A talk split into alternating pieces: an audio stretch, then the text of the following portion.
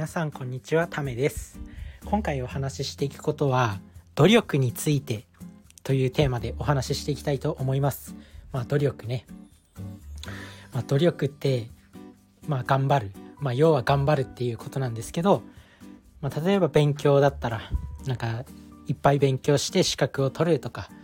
あとダイエットとかでも、まあ、食事制限とか運動頑張って努力して痩せるとか、まあ、そういった時に努力って使うんですけどはたまたなんかね最近その努力不要論みたいな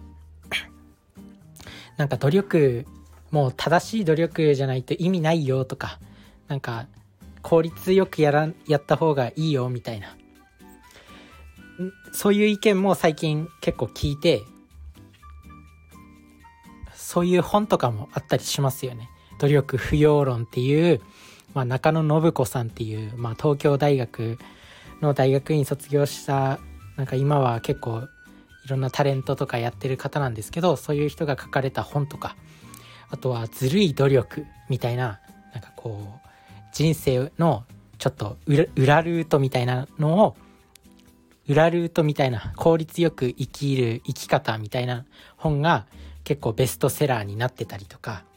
まあ、そういった感じで、まあ、努力もあの無駄なんじゃないかみたいな。やっぱ効率よくやった方がいいよみたいな。でも努力って、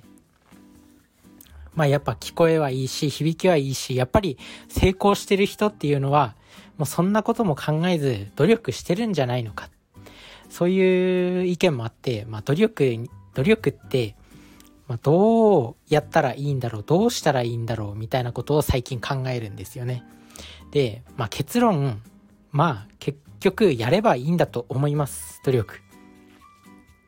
まあそんな答えかよって思うかもしれないんですけど、まあ自分自身もその努力について、まあかなり努力した時期、自分で言うのもあれなんですけど、大学生の時にすごい勉強努力したんですよね。もうがむしゃらに。なんか高校生の時に全然勉強してなくて、大学になってょっと悔しくなって死ぬほど勉強しようと思ってもう最初はその勉強法とか全然分からずにめちゃくちゃがむしゃらにやってたんですよね。でもあのなんか容量いい人はなんか大学生活もじなんかキラキラ輝いて見えるしなんか勉強もなんかそつなくこなしてるなみたいな。なんか隣の芝生は青く見えるじゃないですけどなんかそんな感じの人もいました。だから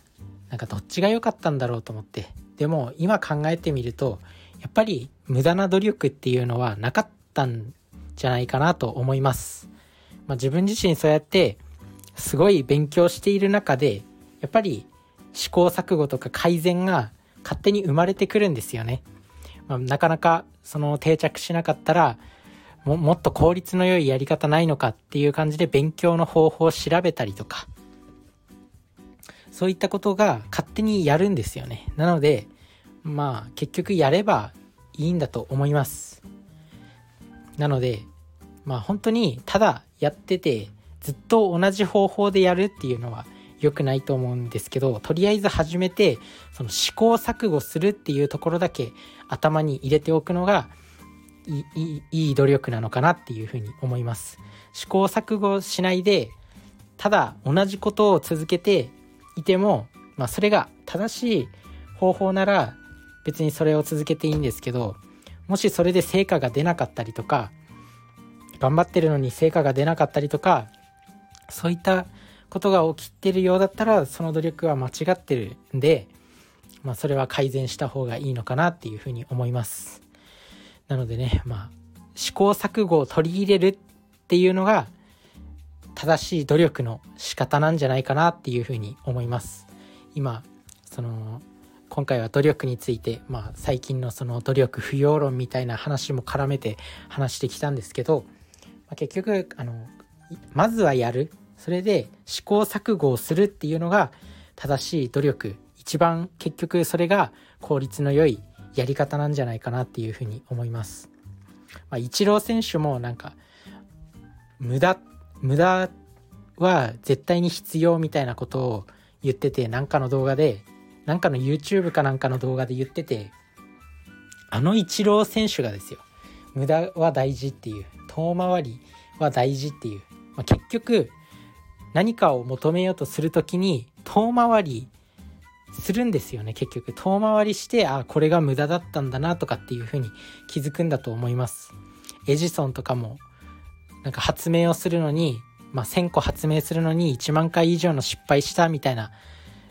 名言も残したりしていてやっぱり失敗とか無駄っていうのは正しい